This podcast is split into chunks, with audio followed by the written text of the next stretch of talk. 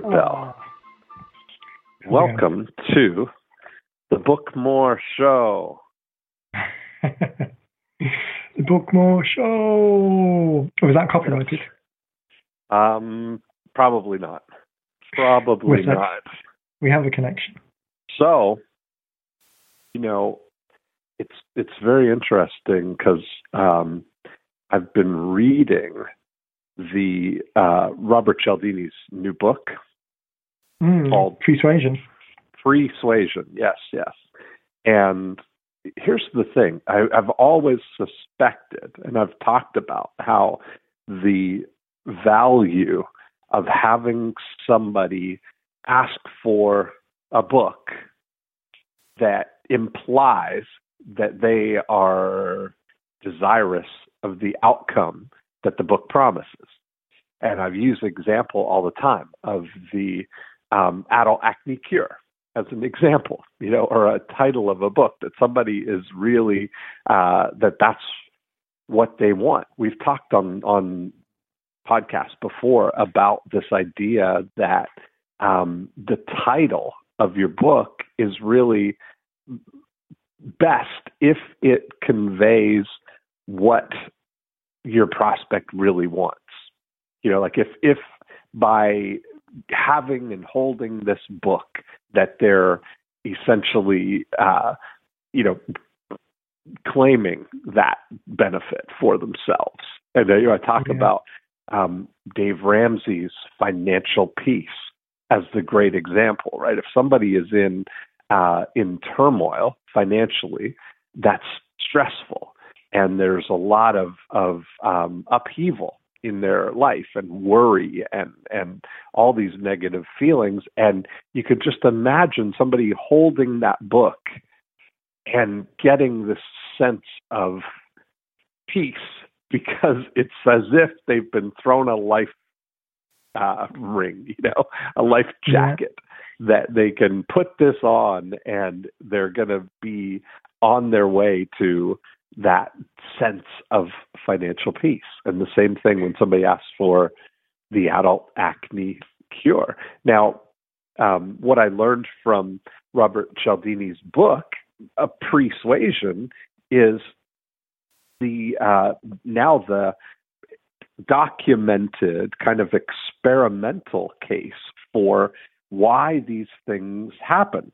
And Robert, for people who don't know, um, wrote the seminal book on social psychology called Influence about 30 years ago. And, you know, I have to say, like any marketer that you can, that you know by name, if you were to ask them their most influential books, um, influence is definitely on the list because Robert spent a lot of years documenting what he calls the six weapons of influence. And, you know, he the book was written as a way of helping equip consumers, equip people to recognize when influence is being applied to them so that they understand why they have these feelings that they um, that they're compelled to take action to buy something that they may not want, you know, because the, Can't the help weapons- themselves.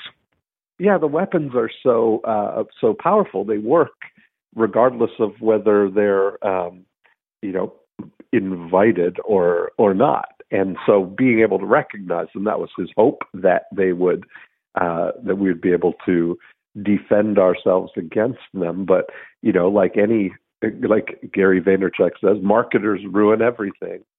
And they, of course, claimed all of this as a way to understand what uh, how influence really works, and and it's been you know a tremendous book, and I, I've I've been I've you know I don't know how many times I've read that book. I know every single um, example in it. I've used every single one of the um, the six weapons of influence, which he you know just um, to give kind of the two minute version of it and realize that uh, a 90 minute book, a book, is really ticking a lot of these influence boxes right away.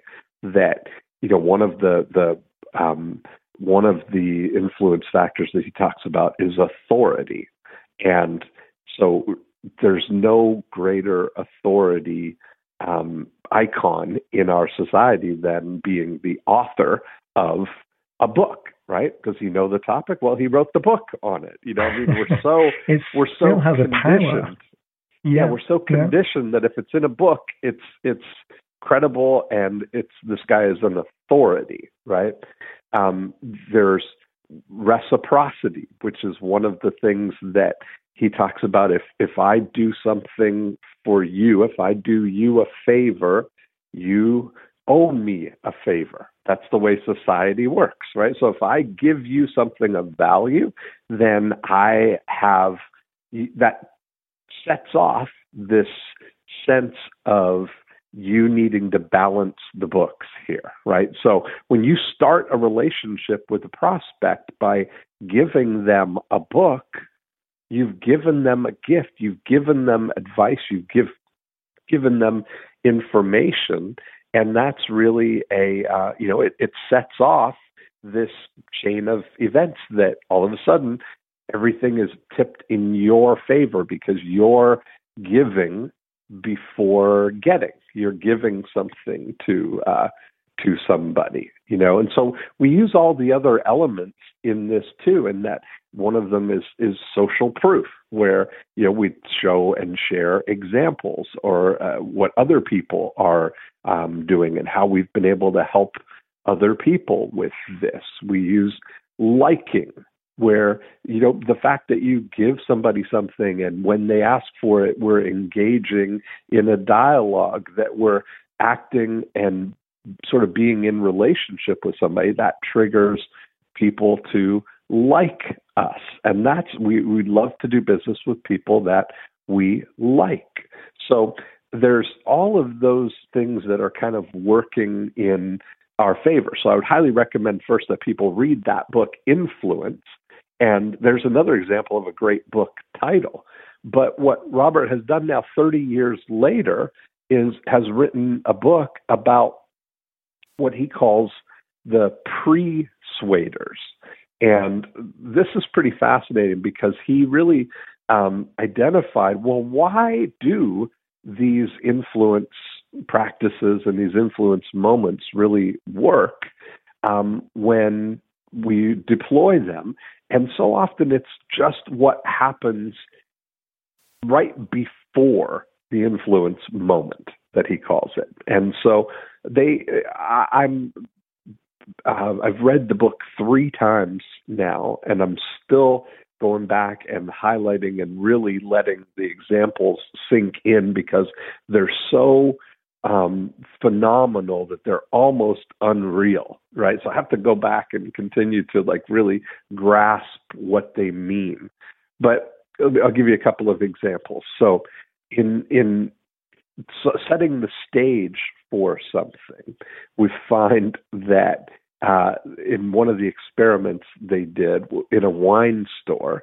And uh, by the way, when I was in Toronto, I got to catch up with uh, Gary Vaynerchuk. I hadn't seen him in a while, but he was uh, speaking at an event where I was in uh, Toronto, so we got to spend about an hour together. And I was sharing with him this example, and he said that makes total sense.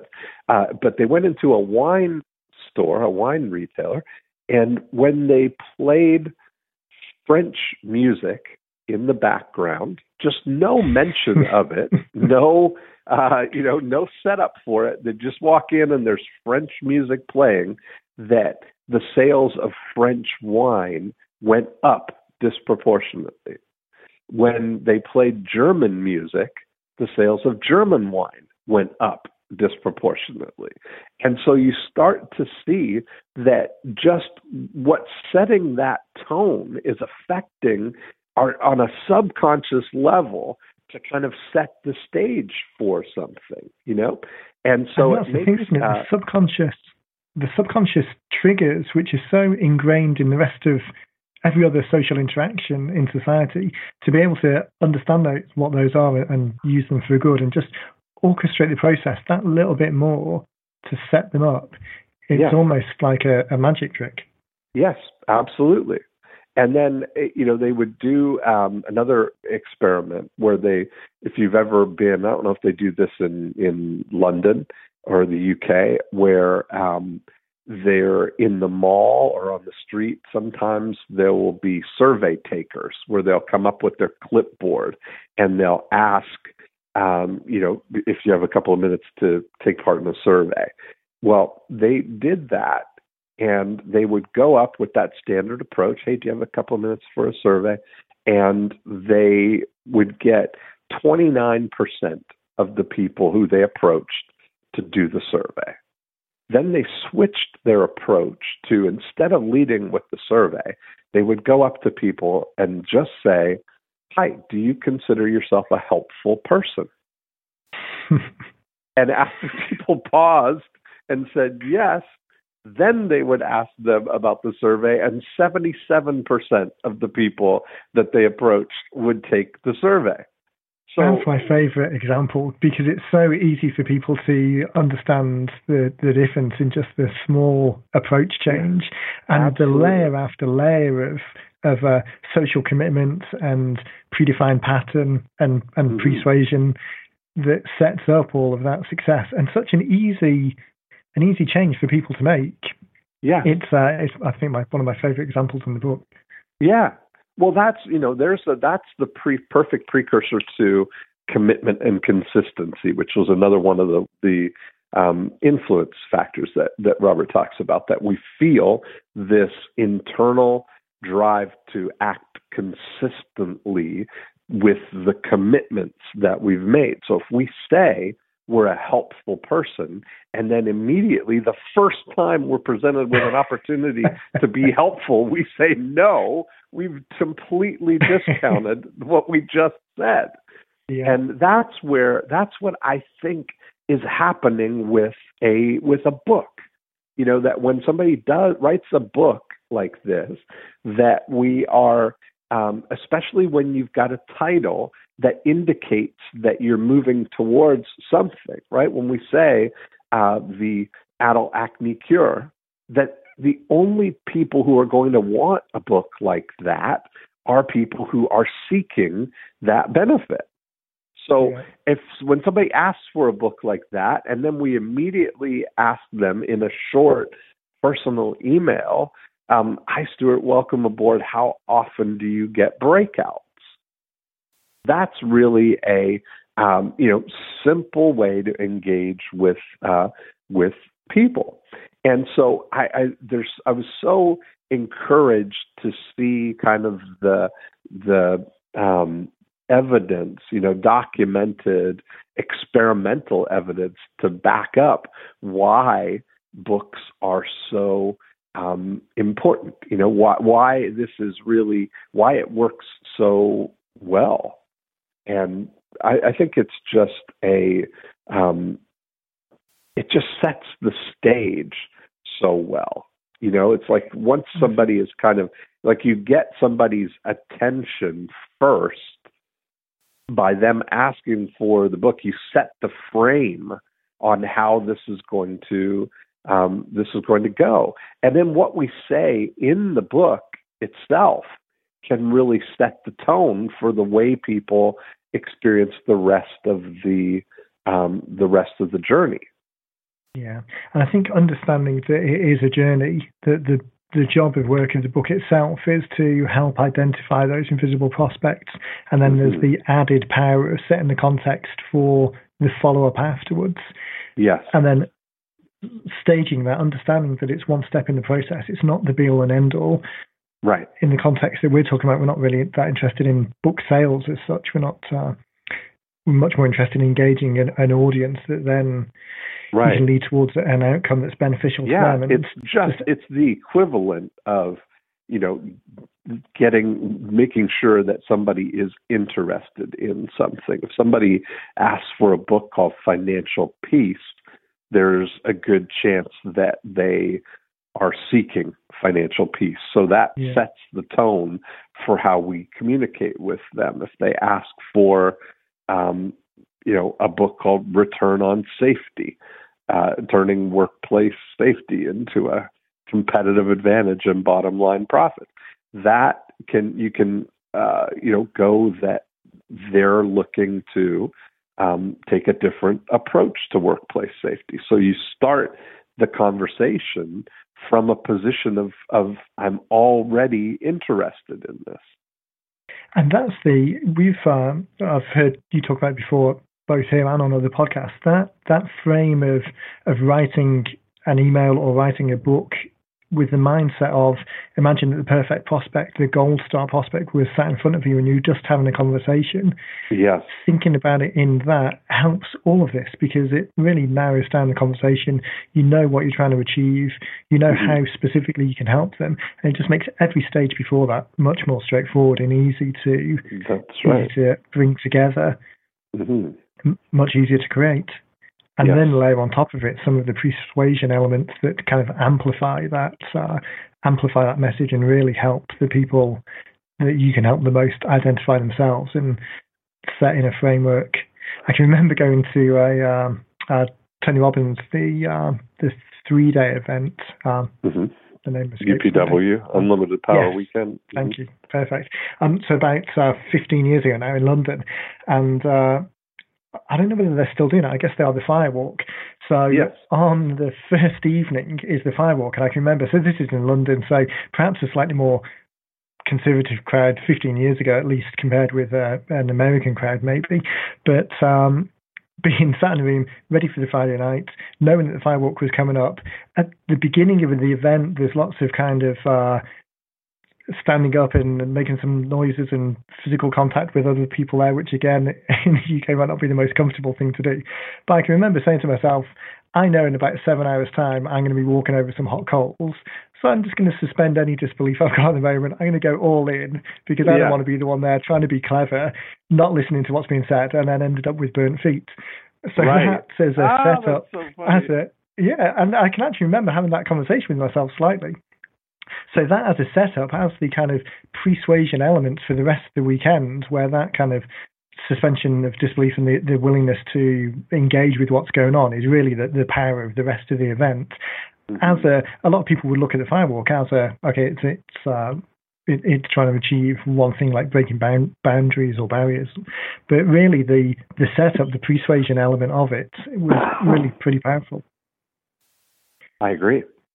And so, you know, now you look at that and with these eyes that, um, you know, I, I just think that it sets the tone and even the imagery that, um, you know, seems so simple can can make a difference. One of the experiments they did in the book was um, they took a, a retail um, furniture website and they overlaid in the background a picture of clouds on the uh, on the background of the web page, and when they did that, inquiries and sales of the comfort featured furniture and beds was higher.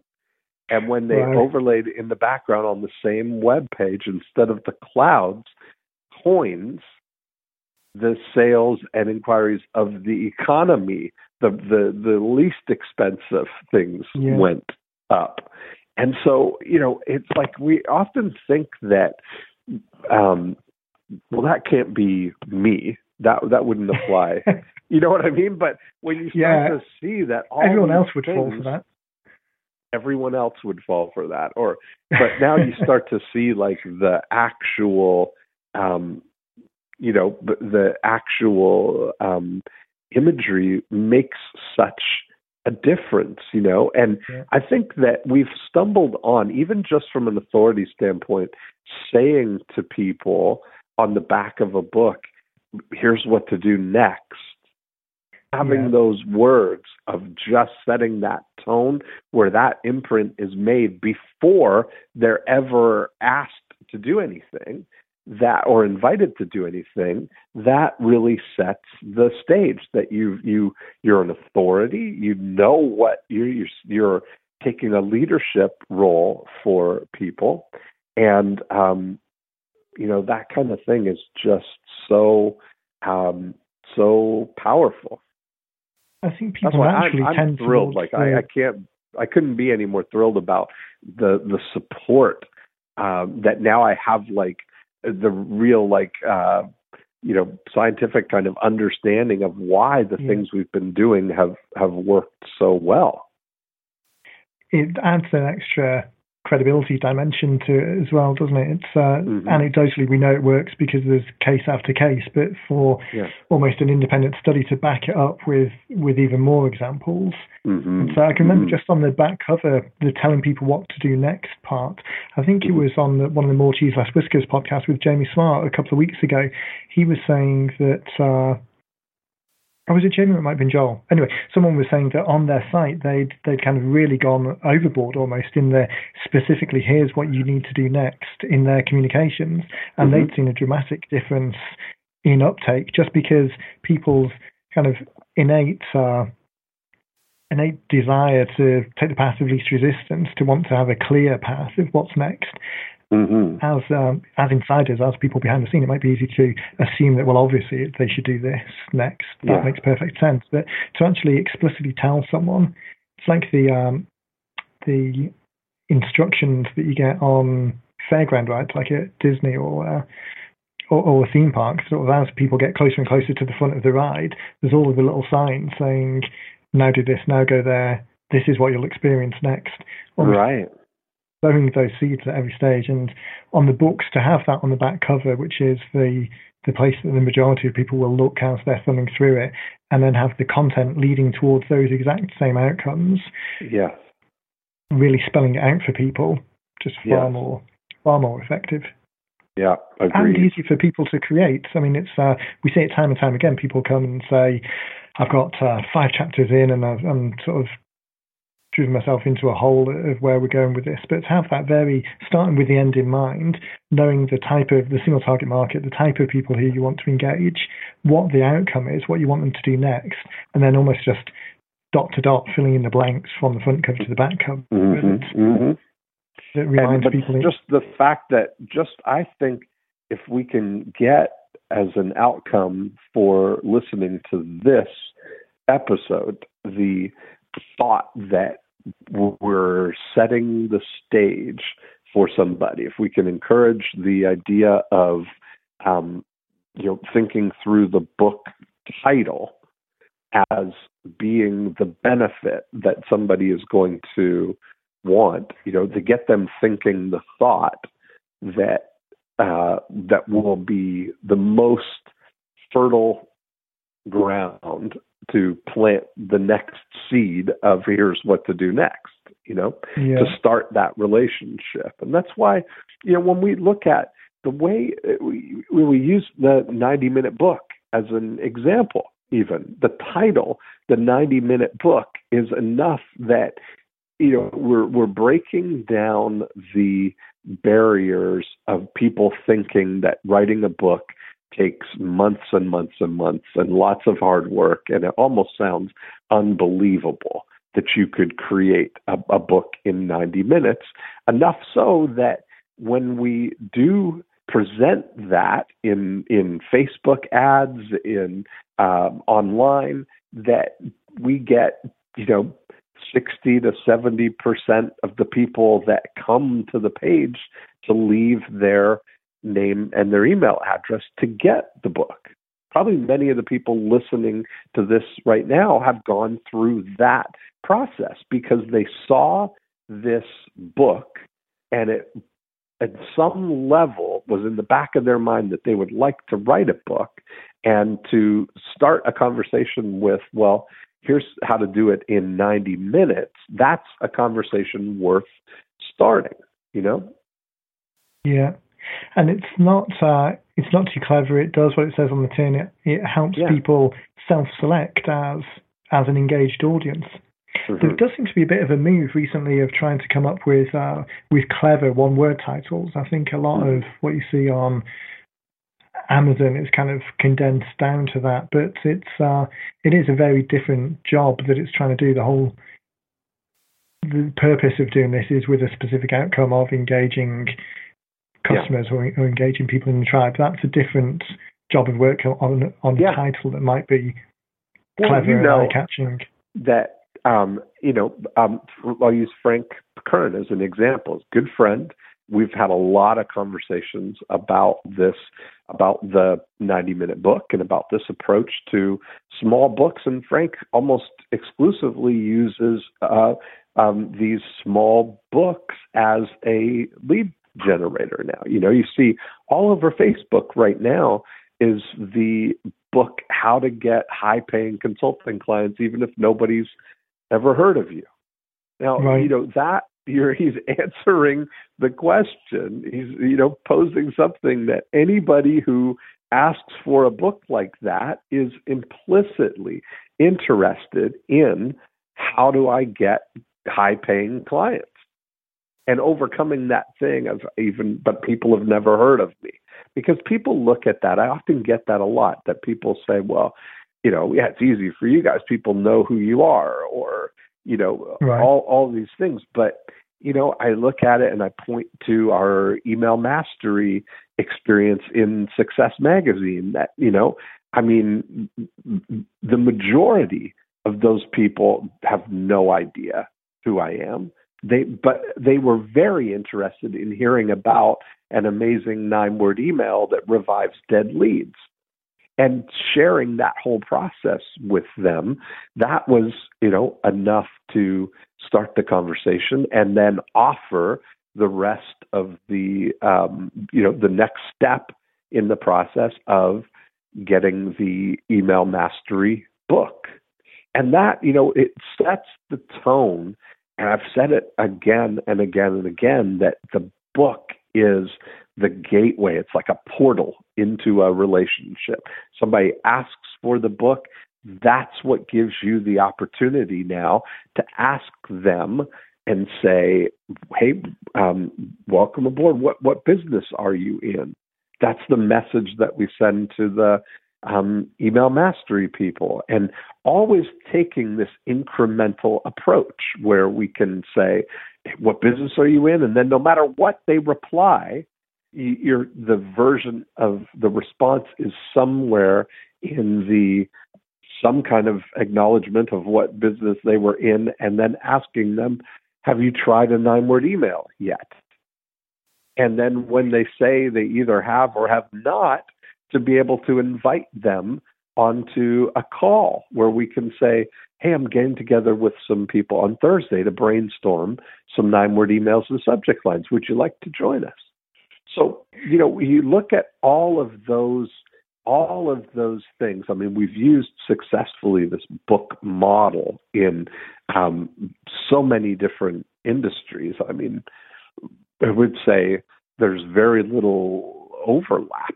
in you know of all of the books that we've done, hundreds of books. There's probably hundreds of different industries that we've been able to uh, yeah. help people. And with, even in the know? same industry, there's the mm-hmm. approaches that people have got, or the audience that they're trying to engage, or the people that they can best serve, is so yeah. unique to each individual person. No two yes. books are the same, even if they're loosely in the same genre or same uh, same industry. Yeah. And that's the benefit of the specificity. You can really dial in, pick who it is that's your perfect customer, and yeah. how you can best serve them and engage them. And a, yeah. a small book that answers that question absolutely comprehensively, knowing that it's the it's the gateway, it's the first step in the conversation, and the whole mm-hmm. aim is to engage people, is absolutely the most effective way to get something out there that blows everything else out of the water in terms of response rate, especially yeah. when you look at the influence elements of kind of authority and reciprocity and the persuasion mm-hmm. elements of this is the beginning of a conversation that makes perfect sense to this audience. Mm-hmm. Mm-hmm. Yeah. And so I, you know, I think that just as a um, guiding thought for as, as, people are brainstorming and thinking about their um, thinking about their book title, that the you know the best title kind of um, path is one that talks about the destination more than the journey. You know that it talks right. about where they're going to land. You know, if somebody is in financial turmoil and they're promised financial peace that's really a great thing. If somebody is, you know, an entrepreneur that's working uh, 24 hours a day, seven days a week, and they see a book called The Four Hour Work Week, that sounds like less than what they're working right now. And that that would be a wonderful benefit to have. If somebody's thinking about, uh, you know, getting a um, writing a book and they see a title, the 90 minute book, that's a that's worth investigating, you know? Yeah. So uh, that's what I would encourage people is to think about the destination. You know, what is the what's the end result? The adult acne cure. That's like so uh, you know so all she uses really highlights the benefits to them rather yes. than the work involved. Yes. It's not the the ten minute a day skincare regime, it's the adult cure. That's exactly right. Yes, that's yeah. exactly right. And it's not about the author. You know, like I think that's right. part of the thing is that the, yeah. a lot of one of the mistakes that people make often is shining the light on themselves. You know, and yeah, making well, which goes it. Back to the, yeah, about about you. It's it's far too easy to see, which is ideally encapsulated in the email mastery example. Yes. Uh-huh. It was an audience that didn't necessarily know you, but the subject, the uh, the results, the benefits. Everybody's got unconverted leads. Why not start yeah. with the baseline, right? Why not start where everybody is and then be able to advance on that foundation, you know? And we've been doing this with high end um, financial advisors, you know, offering a, uh, a 2016 Social Security benefits guide, which every, no matter what level people are at when they get to retirement, Social Security is going to form some amount of their overall financial picture, and everybody is um, everybody is interested in how that is going to work for them specifically. And it's the baseline now to start the conversation. And you've got that one sliver of how Social Security fits into your overall financial picture. So, you know, it's just getting a, um, a foundation to start a conversation. Yeah, we talk about um, use the example of being at a party, and you wouldn't necessarily be the person that was in the corner trying to share everything to everyone and telling them how they're doing it wrong, but right. sharing one piece of useful advice that someone has kind of raised a question about to begin with is really seen yep. quite valuable and might start a conversation afterwards. It really does. Fantastic. What have we learned today? So I think, as you say, the main thing that people should really take away is that the titles focused on the benefits of the titles because that leads into the the rest of the conversation. It sets people think it sets people thinking on the right path towards I've identified myself because I'm engaged in this particular subject and then leading towards the the outcome, leading towards the here's what to do next is the information that backs that up in a useful way that starts the relationship. But uh, mm-hmm. But the title is the thing that catches the attention in the first place. That's it. I love it. Fantastic.